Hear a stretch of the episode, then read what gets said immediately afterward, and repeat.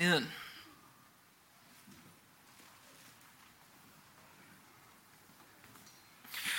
Uh, once again, welcome. Uh, if you're a guest here, I do want to say my name is Jordan Raven. I am the associate minister here at Life Point Stewart's Creek. And uh, I do a lot of things around Life Point, but my favorite thing that I do is serving the people here of this church. Um, so, um, New Year's is a great time of year. New Year's is a great time of year to do certain things. New Year's is a great time of the year for us to come to terms with reality. Some of us, we have been feasting nonstop since Thanksgiving. And the time has come to face the scale. Some of us broke the bank buying Christmas gifts. And now it's time to face the credit card bill. Maybe you had a similar conversation with your spouse this week where my wife said, Yeah, I, I, I put some money toward our credit card bill. And I said, What credit card bill? New Year's is also a great time of the year for us to come to terms with where we stand with Jesus Christ, to really analyze our relationship with Him, and to think about what we can do to set ourselves on a trajectory for greater growth, deeper intimacy with Him, deeper commitment, deeper love for Him in the coming year. And that can't happen, which, by the way, I hope that we all feel that way. No, no one is mature enough in their faith that they ever graduate beyond asking those questions. I hope we're all asking those questions. And as we ask those questions to ourselves, we have to realize that that can't happen. The pursuit of deeper growth and intimacy with the Lord cannot happen without the Word of God. So ask yourself this question wherever you are. Don't say it out loud, but in your mind, think Am I happy with where I stand with God's Word? Am I happy with my relationship with God's Word in the past year? And if the answer is yes, great, keep it up. If the answer is no, I'm glad that you're honest with yourself. There's no judgment from you. God doesn't love you more because you read your Bible more. He doesn't love you less because you struggle with your Bible reading. God wants to invite you into deeper growth. And so if you feel, man, I, have not, I wasn't super committed last year, hey, that's okay. What matters is what you're going to do. So think about that question for a moment. Am I happy with where I stand with God's word and my relationship with it? You know, maybe you remember back to when you were first saved. I know it's very common for, for um, new Christians especially if they're like teenagers or adults, they get all into the word. It's like they can't get enough of it. I remember a few, uh, last year we had a, a, young man in our church, he's since moved away, 18 years old, had just gotten saved. And I mean, this dude, you, never saw him without his Bible. You'd go to dinner with him and he'd have his Bible there, ripped up, tore up, just from here, you know, well, well used and well worn. He'd ask all sorts of questions. He was just so, and I remember looking at him and thinking, man, I remember that. Like, I remember feeling that way. I remember, you know, I, have known people who've been this way. Man, may, may, may, maybe you remember, like, maybe you first got saved or you first really started taking your faith seriously and you couldn't get enough Bible. But as the years go on, if we're honest with ourselves, what can begin to happen? Well, our interest in the Bible, if we're being honest, our devotion to it can sometimes begin to wane. We can, if we're being honest, we can sometimes start to get bored with it. Maybe we get very familiar with what it says, or we, we hear it so often, we've read through it so many times, we start to get bored with it. Our commitment begins to wane, and we begin to prioritize other things before Scripture, before our time in the Word. We begin to tell ourselves that we're too busy to read it. And then all of a sudden, weeks will go by, and we won't have touched it once. You know, I saw a survey a few years ago that said that fewer than 15% of American adults claim to read their Bibles daily. Fewer than 15%. There's certainly far more people than that who claim to be Christians in our country, right? And listen, I'm sure this is true for all of us. If we're being honest with ourselves, sometimes a week or two will go by and we'll think, man, I've not spent any time, I've not opened my Bible one time.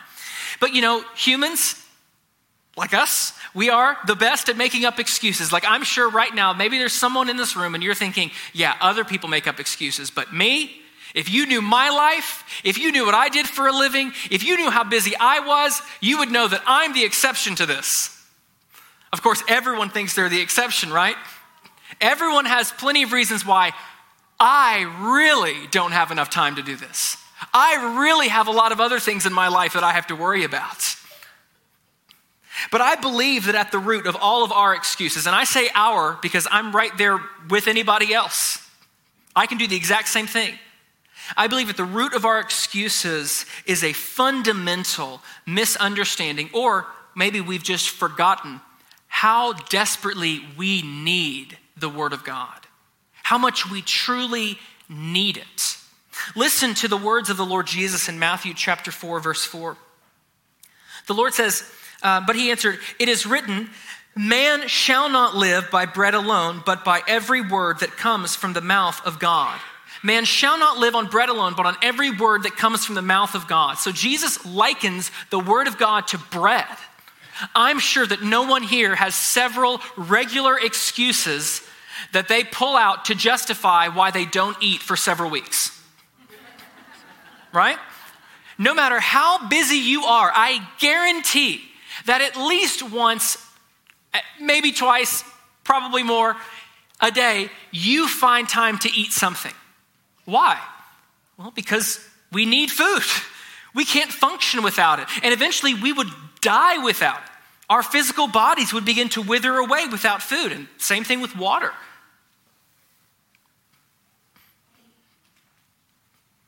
We make time for food because it nourishes us, but in the same way, we have to understand that God's word nourishes us. God's word nourishes us, our souls, our minds, I even think our bodies need God's word every day, and our souls will begin to wither, atrophy, if we don't have a, a, a regular time in the word of God. And as our desire for God's word fades, let's be honest, our appetite for sin increases. My wife knows if I haven't been in scripture for a week. She can tell by how I act. She can tell by the words that start to come out of my mouth, by my temper. We need God's word, don't we, brothers and sisters? And if we aren't drinking deeply from the well of God's word, then we will begin to drink deeply from the well of entertainment, money, relationships, video games, websites, or whatever else fill in the blank thing. But here's what I think I don't think that I have to get up here and convince you why reading the Bible is necessarily important. I think you, I think most of us in here, if not all of us, are Christians. And I think that we want to read the Word, don't we? I think that a lot of us want to go into 2023 with a deeper commitment to God's Word. We want to read it more. We want to read it better. We want our lives to be more shaped by it. And I believe that God will honor that desire. He will honor those desires if we discipline ourselves to get into the Word regularly, if not every day. Now, listen, let me just kind of say, say a little side point here before we go further. When it comes to spiritual disciplines, prayer, Bible reading, things like that, if you're waiting for me or RC to give you that sermon that's going to be the thing that just transforms your life, it's not going to happen.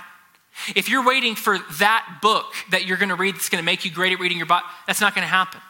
At the end of the day, all of this comes down to discipline. We actually have to discipline ourselves. That might be setting an alarm at 6:30 a.m. I'm going to get up and I'm going to be in the word at 5 p.m. right when I get home from work. I'm going to do this.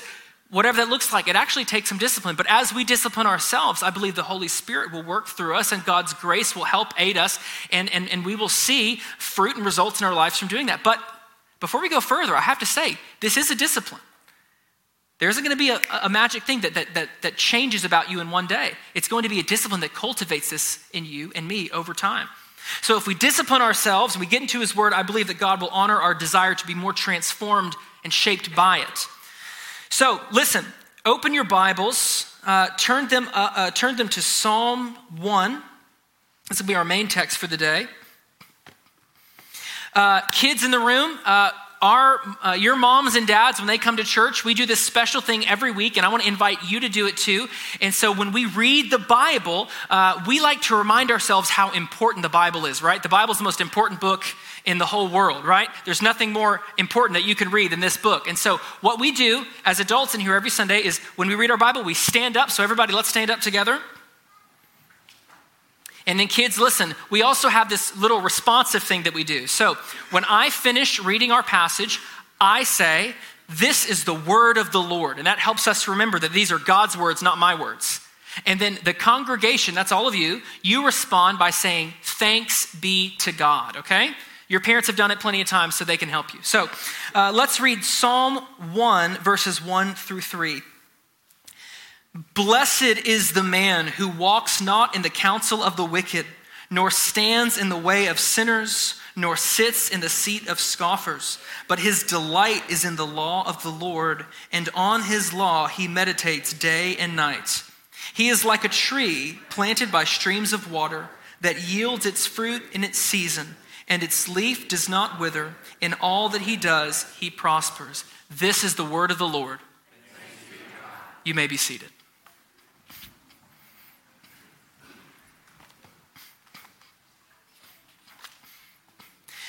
Brothers and sisters, life is found in the pages of this book. Life is found in the pages of this book. And so, if we want to com- combat the excuses that we make, we need to have a very compelling why behind why we read our Bibles. We need to know why this is so important. Not just that I have to, not just that it's my duty as a Christian to do this, or I'm going to feel guilty if I don't do it why, do, why should I read my Bible? Why did God give me the word? So I'm going to answer that question in three ways today. And the first why I want to give behind why we read our Bibles is this we read our Bibles so we may grow in our dependence upon the Lord. We read our Bibles so that we may grow in our dependence upon the Lord. Verse 3 says that the person who meditates on God's word day and night is like a tree planted by streams of water. This is why we're calling this sermon planted in the word. We, we want to be planted in this word, like, like, like, like, like, like the, uh, the, the psalm says. It's like a tree planted by streams of water. We want to be planted in this, receiving nourishment from it. So we read our Bibles so that we may grow in our dependence upon the Lord, like a tree is dependent upon that stream of water for it to flourish. Listen, all of us look to something for nourishment. We're all looking to something for nourishment. We may look to other people, experiences, substance, substances, entertainment. Humans are naturally empty creatures, and we look to be filled with something. Well, God designed us to be filled with Him, to be filled up with Him, to, to, to find the answer for our deepest longings by turning to Him. So we need His Word because this is where we experience Him. This is God's revelation of Himself to us. This is where we go to meet Him every day. Teenagers, you don't have to go to camp whatever to meet God. You don't have to go to a, a big tent revival meeting, mom and dad, to meet God. You open up the Word and you meet Him every time you open. This is a supernatural thing that happens to us when we read this book. This is where we hear Him speak. These are the very words of the God who made you and everything else. These words bring life to us because they were written by the author of life. And the more that we enjoy it, the more that we love it, the more that we read it, the more our lives are shaped by it, the more we will come to understand how greatly we depend upon the one who gave it to us. So, why read our Bibles? We do it so that we may grow in our dependence upon the Lord, so that as He nourishes us, we can see, I need Him more and more and more and more. That's the first reason I want to give for why we read our Bibles. Second, we read our Bibles. We're going to commit to doing this more in the coming year because uh, we want our lives to be transformed. We read our Bible so that our lives may be transformed by it. The passage says, that the one who meditates on God's word is like a tree planted by streams of water that yields its fruit in its season and its leaf does not wither. The one who depends upon God's word, who reads it, interacts with it regularly, will be transformed by it. Listen, the Bible wasn't just written for us to feel good, to make us feel good about ourselves. God gave us the Bible so that we may know Him. Like I said, this is God's revelation of Himself to us. He gave us the Word so that we may know Him. And kids, listen, especially kids who can read, even you, you can interact with God's Word so that you may know Him. As soon as you start reading, as soon as your kids start reading, mom and dad, give them a Bible, give them a translation that they can understand, and let them begin to develop this habit so that they may know Him and their lives may be transformed by Him too. Because in knowing God, the more we know Him, the closer we get to Him, the more our lives are transformed and shaped by Him. And so, reading our Bibles does this. It's essential for our transformation for a couple reasons. First, we can't become like a God we don't know, right? All of us have like a little image, a little picture of God in our heads. The problem is that that's mostly wrong. And we have to correct what we perceive God to be by looking at who God says He is in His Word. I can't become like a God I don't know. So I read the Bible so that I may know who Jesus is, so that I may know who, who God is and what He's like, so that I may emulate Him.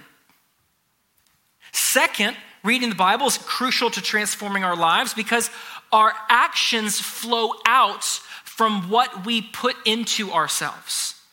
Whatever we ingest, whatever we take in, our actions flow out of that. Remember what the Lord tells us? It is out of the abundance of the heart that the mouth speaks. Whatever goes into a man will come out of him. So, what do we want to do as the people of God? We want to put God's word deep within us. When the, when, when the writer of the psalm says that the righteous man meditates on God's law daily, he's saying that this person, this, this righteous man, is someone who constantly seeks to be filled by God's word. Constantly seeks to be filled with God's word. And as they are filled with God's word, good fruit comes out righteous living comes out. Uh, I, I, do want to do this little illustration for the kids in the room. So um, this might be a disaster, but well, let's see how this goes. So, uh, kiddos, what is this? Apple juice. I got this from McDonald's last night because my kids love eating it. I want you to imagine I did curbside pickup. I want you to imagine how creepy I looked as a single guy in the curbside of McDonald's ordering a single juice box on New Year's Eve. The lady was like, Here's your juice box. I was like, Thanks. My kids love these. I don't love them. Why? Because moms, moms and dads are gonna know. So, kiddos, whenever you have, we're, we're gonna put this. So, whenever you have one of these, you take it out, take the little straw out here. We're just gonna put this over here. Okay, so what do you do, right? Maybe you have these with your lunch, or you get them in the cafeteria, or you, you get them at McDonald's too. So you put it in here, right? So I have my little, what'd you say? What? Oh, it's too late now. I'll have to follow up with you about that.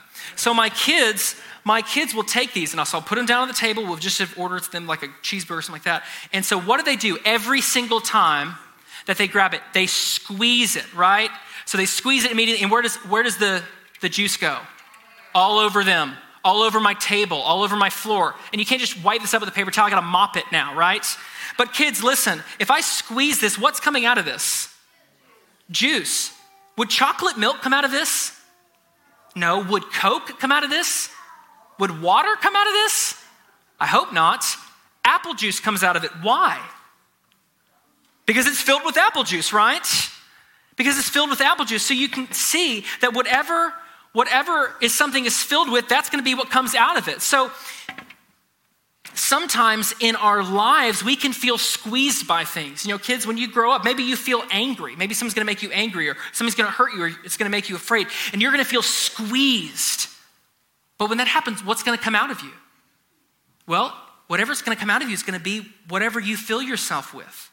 So if we fill ourselves with lots of worldly things, if I fill myself with things that, that, that, that uh, do not reflect God's character, lots of angry things, nasty words, all these sorts of things. That's going to be what comes out of me when I feel squeezed. But if I fill myself with God's word, if I read God's word, I listen to my teachers in Sunday school, I listen to my parents when they read the Bible to me, I fill myself with God's word. When I feel squeezed by life, what's going to come out of me? Love, joy, peace, patience, kindness, goodness, faithfulness, gentleness, self control, the fruit of the Spirit, the things of the Lord, because that's what I filled myself with, right?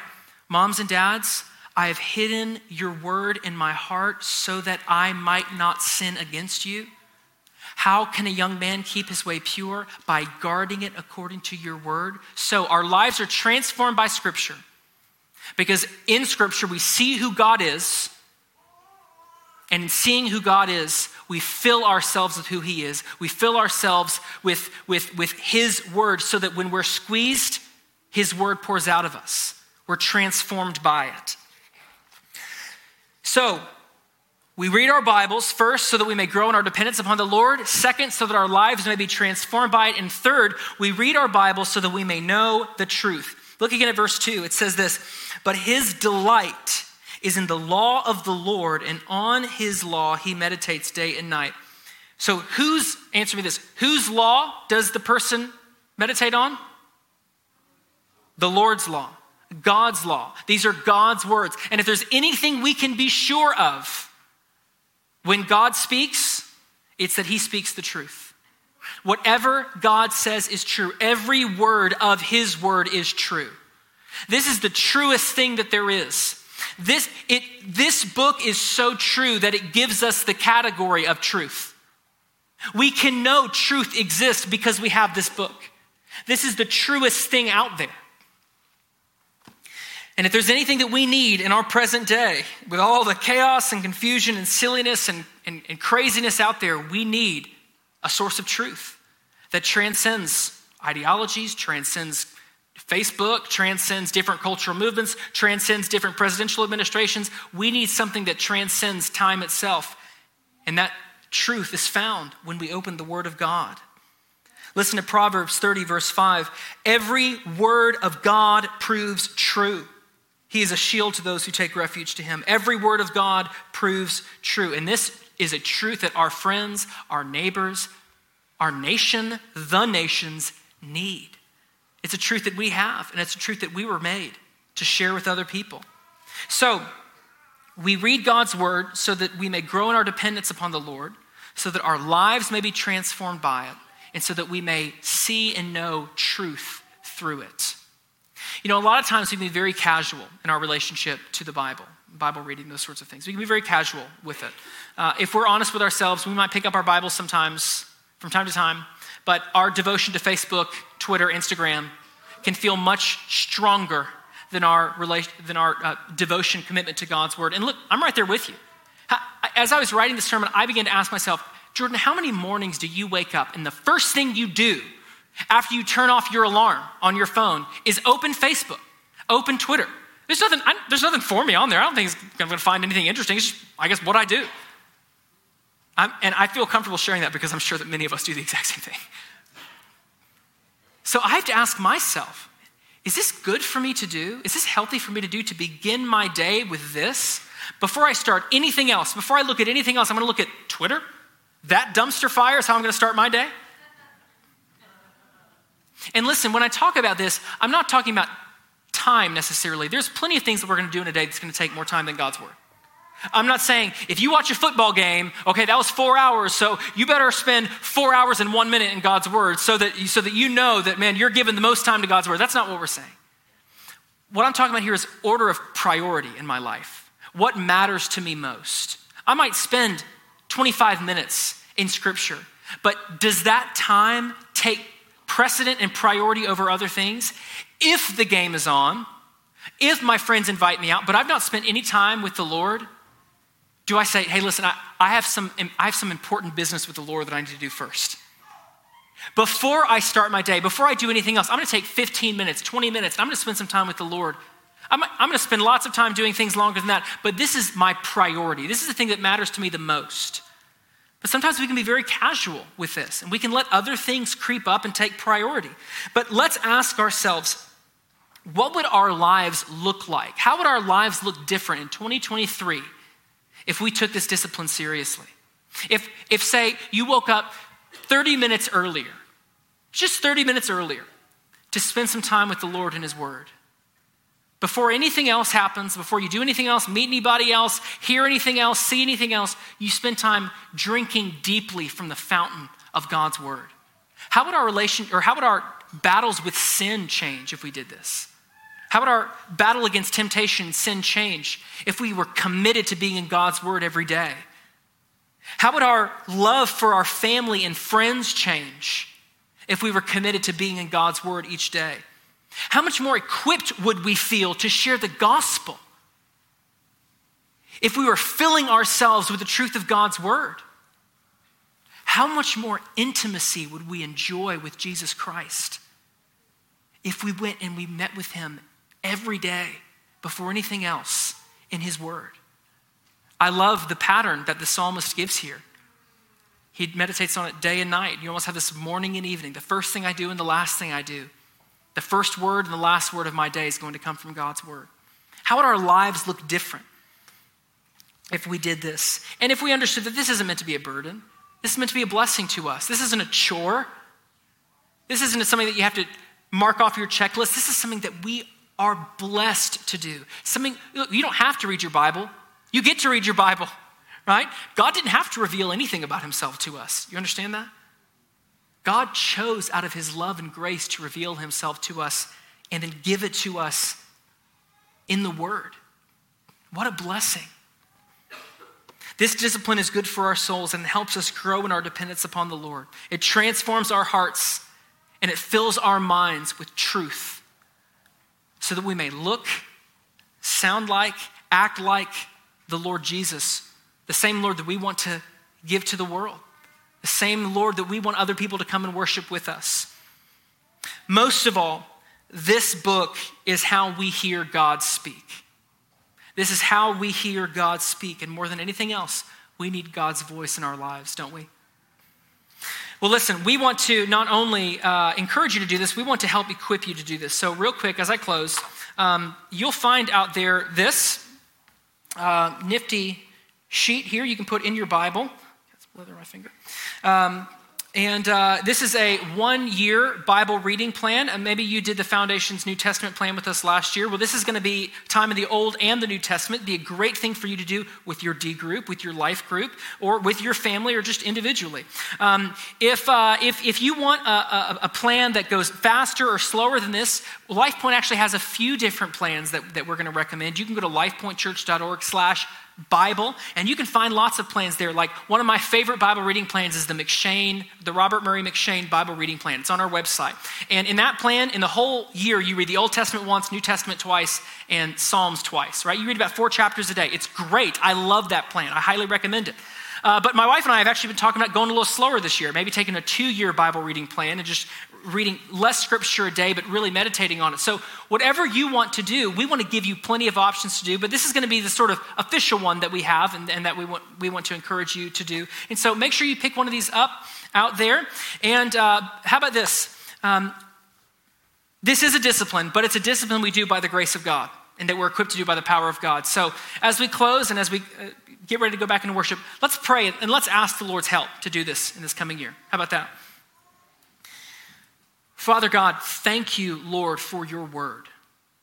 Thank you for the truth of your word. Thank you for the way your word transforms our lives.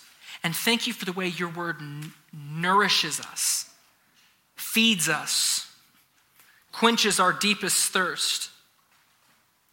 Lord, I pray that in this coming year, we as your people would honor the gift you've given us by disciplining ourselves to be in the Word every day. That you would give, Holy Spirit, I ask that right now in the minds and hearts of, of all of us, you would give us some specific conviction about when, where, what time, all these things that we need to do to make this happen. That might be getting up early, might be staying up later, it might be redeeming our commute by listening to Scripture. Whatever it is, I pray that you would fill our minds with that right now and then give us the grace to discipline ourselves to do this, Lord. And we trust that as we go to your word, the promises of your word will be true. Namely, that every word of yours has purpose and it will never return to you empty, that your word will do something in our hearts. So, Lord, thank you for the word. Help us to be in it, to read it, to be transformed by it in this coming year.